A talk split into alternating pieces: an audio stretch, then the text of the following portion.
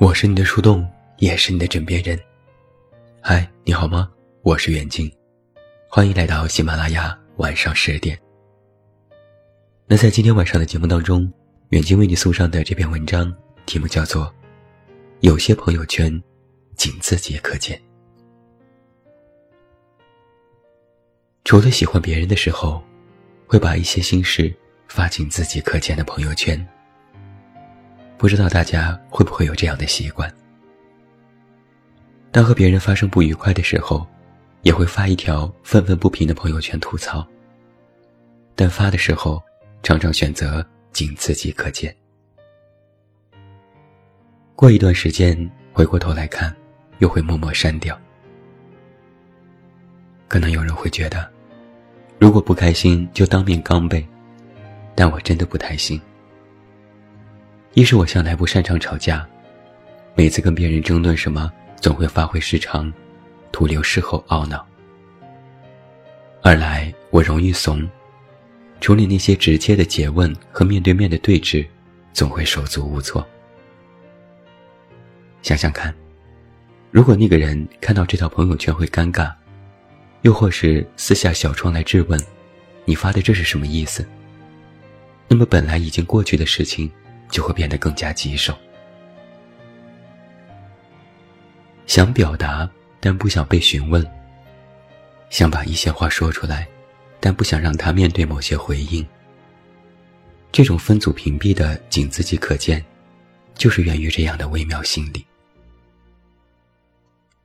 不过后来我仔细想了一下原因，发现最主要的，是我担心给别人留下情商低的印象。但这样的做法恰恰表明，我被情商绑架了。我明明有情绪，忍不住要表达，又不想气氛变得尴尬，显得不懂事，所以只能选择这样的方式当鸵鸟。不知道从什么时候开始，大家都开始默认情商是一种必需品。毕竟成年人嘛，为人处事情商一定要高。喜怒不形于色，心事勿让人知。尤其是很多时候，高情商已经成为了一种为人处事的标准。一旦一个人被冠以情商低，好像就显得很差劲。但是仔细想想，情商这个东西，真的有那么重要吗？或者说，有那么必要吗？我只知道。和真正的朋友在一起，只要自己是真诚的，对方也坦诚相待，那就根本不必论及情商这个概念。反而是面对那些关系不远不近的人，相处之中，心里会生出千千结，聊天时就免不了字斟句酌。说到底，人之所以会变得小心翼翼，只是因为顾虑的东西太多。在电影《心灵捕手》里，心理医生尚恩有一个缺点准入理论。他的意思是：我们并不完美，我们遇到的人也都不完美。有些不完美，人们称之为是瑕疵，但不完美才是好东西。它决定了我们选择让谁走入我们的世界。想来确实是这个道理。那些需要你时刻努力保持高情商的人，一定不是最靠近你内心世界的人。人和人之间的关系，一味的求多求近，反而会给自己带来无法应付的负担。比如在很多场合里，大家默认会活跃气氛就是情商高，开不起玩笑、容易冷场的人就是情商低。当情商高变成做人的标准，我们就会在这种裹挟里变得精疲力尽。很多人为了证明自己情商在线，不想成为局外人，也为了不扫大家的兴，而一次又一次的降低自己的底线。但是那些违心的迁就，并不会自动的消减，只会变成深深的委屈。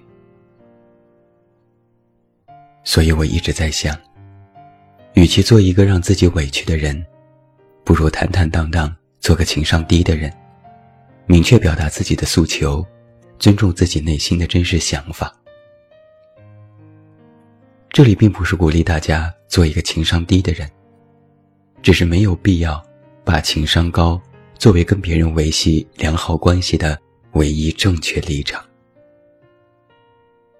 毕竟。那些能够真正成为朋友的人，是会看见藏在你情商之下的东西的。在挪威的森林里，村上春树写过主人公渡边和木月之间的友谊。木月是渡边高中时代的唯一知己，却在高三那年意外自杀。后来渡边前往东京读大学，结识了永泽。永泽和木月性情是截然不同的人。他家境很好，情商又高，每个和他相处的人都如沐春风。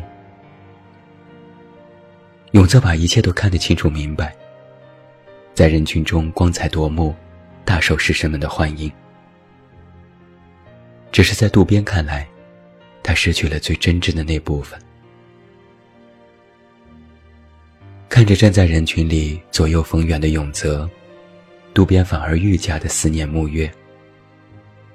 他说：“和他相比，木月的交际口才简直就是骗小孩的玩意儿，连比都不能比。”然而，我虽对永泽的这份能力相当折服，却仍旧怀念，十分怀念木月。如今，我更加确信木月的真诚。他把仅有的一点才能，全部献给了我和侄子。看到书里写这段话的时候，不知为什么，心里觉得特别感动。我觉得，这才是友谊真正的样子。虽然我也真的很佩服那种情商高、很会照顾人又会来事的人，他们可以迅速察觉到别人的情绪。并加以安慰的能力真的很棒，但如果你做不到，那也不必强求，只需要真心待人即可。很多人都觉得要时时刻刻让所有人都舒服才叫体面、情商高，但其实不是的。真正的情商高，不是要让场面时时刻刻保持友好，而是该体面的时候要体面。该让场面尴尬的时候要尴尬，该让别人知道你态度的时候就表现出来。记得以前有个朋友和我说过他的经历。他说：“以前我一直努力做一个大家眼中情商高又温暖的人。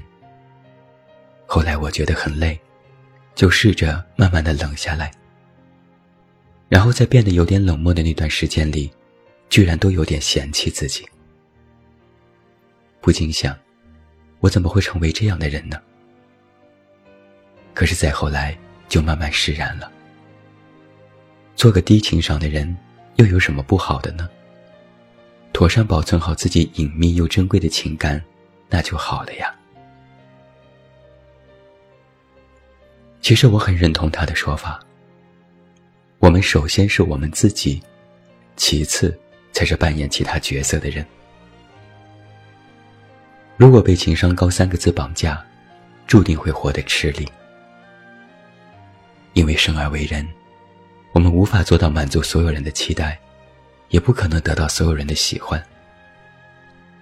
既然只是平凡人，那么在不伤害他人的情况下，自己觉得舒服自在就够了。所谓情商高不高的，也不必过多介怀。以前我很羡慕那些可以左右逢源的人，所有的事情都可以面面俱到，而我始终无法做到处事圆滑、尽善尽美，也因此觉得苦恼过。后来才慢慢认清，可能我还是适合做一个乐得逍遥的低情商的人吧。情商低一些，好像也没有什么不好。在处理人际关系上，有些人生来就不擅长，甚至有点笨拙。但笨拙没关系呀，真诚就好了。所以现在，我依然会把那些微不足道的情绪，都设置为仅自己可见。在那个仅自己可见的朋友圈里，只为了安慰我自己，那个感到焦虑的自己，或者是情绪低落的自己。